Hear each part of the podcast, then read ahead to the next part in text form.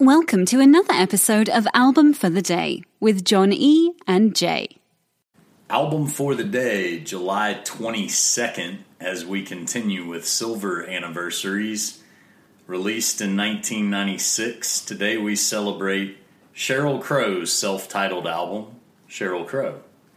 Released on September twenty-fourth of nineteen ninety-six, this was her second album. It is certified three times platinum.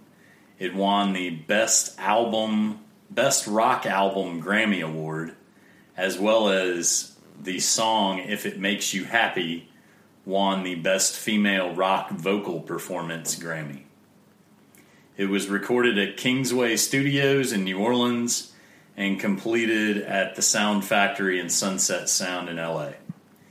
And Rolling Stone listed it as number four seventy-five on the five hundred greatest albums of all time.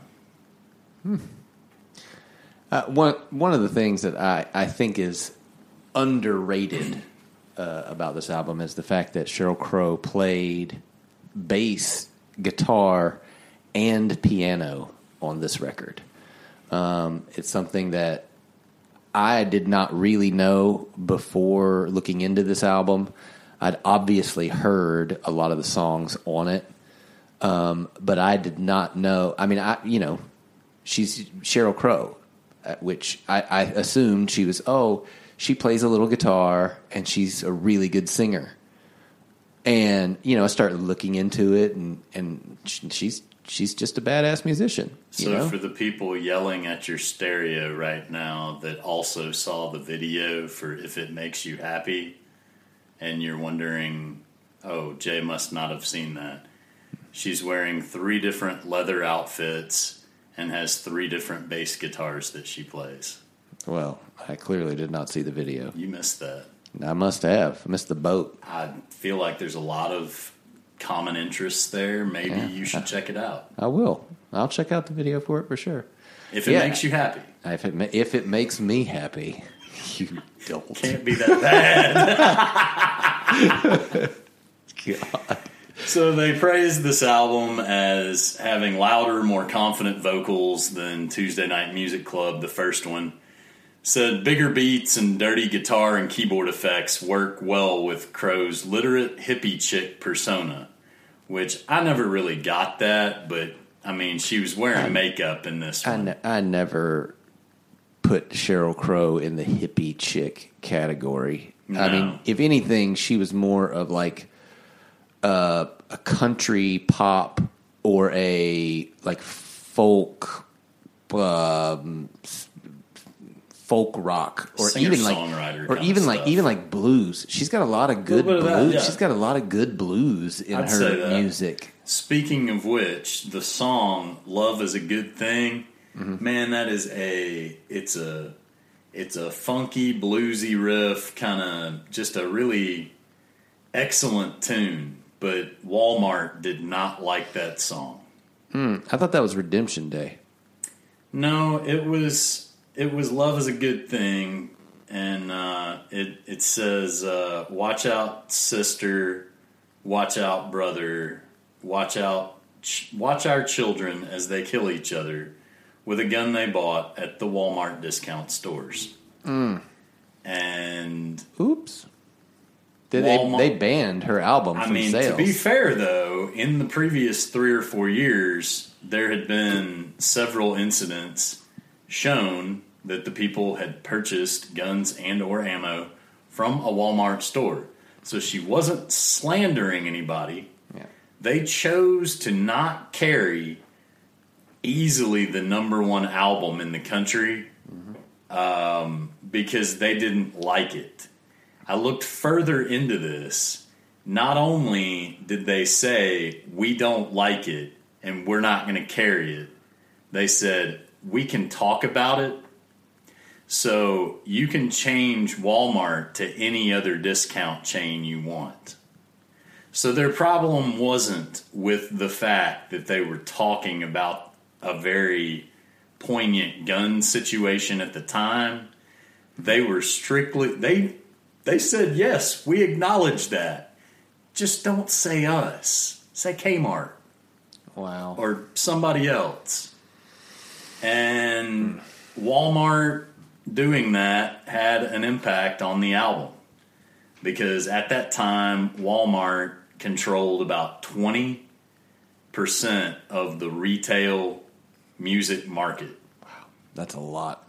That's a lot. And there was actually a thing where Sheryl Crow said that her family in Missouri may not be able to purchase her album because the closest place to them to purchase it was Walmart.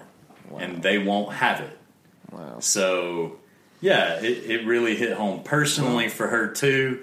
Walmart doing censorship on all kinds of stuff is actually something I wrote a paper on in high school, and I think it's disgusting that they had people change their album covers um, and change their lyrics, and just to offer for you to change Walmart to Kmart, but keep talking about guns. Mm-hmm. Um, it's, I actually just read an interview where Walmart decided to stop selling guns and ammo except uh, online, and they got Sheryl Crow's opinion on that, and she was very pleased. She said, well, that certainly took twenty-three years, but yeah, right. So I'm not going to take any credit for it, but I'm glad that it's finally done.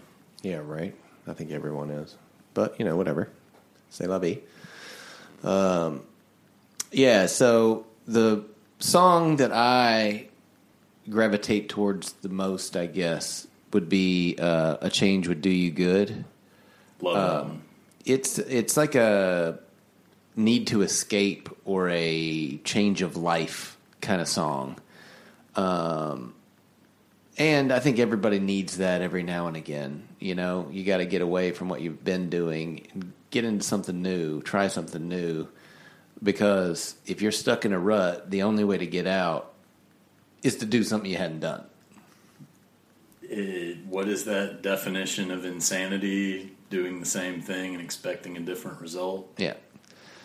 And, uh, you know, and it, this album has, uh, you know, for me, I was never yeah, a huge Sheryl Crow guy. Uh, you know, I wasn't.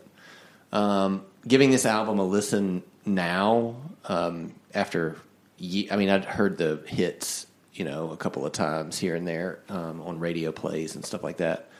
But, uh, I mean, I feel like this is, a, I mean, it's a pretty good record. You know? This is a way better record, me listening to it now, than I thought it was at the time. Absolutely. And I, you know, I mean, I was a child, so I didn't know any better. Mm-hmm. But there's some quality stuff on here. There's actually a really interesting recording technique. Um, Chad Blake actually engineered and mixed, and his trademark is using a binaural recording. So having two mics to create a three-dimensional effect. Hmm. That's pretty awesome. So it's almost like singing with yourself in a way if they're recorded separately. Just something interesting they threw in there. Um, she had a host of great musicians to help her, but honestly, she played most of the stuff on this album. Mm-hmm. Mm-hmm. Yeah, there's another song on there that I thought was a great, like, kind of concept song. She had uh, a song called "Maybe Angels," um, and it was kind of, you know, one of the lyrics was about uh, Kurt Cobain and John Lennon uh, being kind of like in heaven's choir and singing, and like maybe they're angels, da da da. And it's like, it was one of those like cool little song ideas uh, that I, I I thought was clever. I like to call those a little nod. Mm, yeah, yeah, I liked it. See you over there. Yeah. Well, today's uh, album for the day, uh, July twenty-second, is Sheryl Crow by Sheryl Crow. Be sure to give us a like, follow, subscribe. Let us know what your favorite albums are. Uh, thanks for listening. We'll see you tomorrow. Walmart. If you're listening on Spotify, after starting the podcast, you can search for the album, use the three dots, and hit add to queue. Now the album will start as soon as the episode ends. Woo! Woo!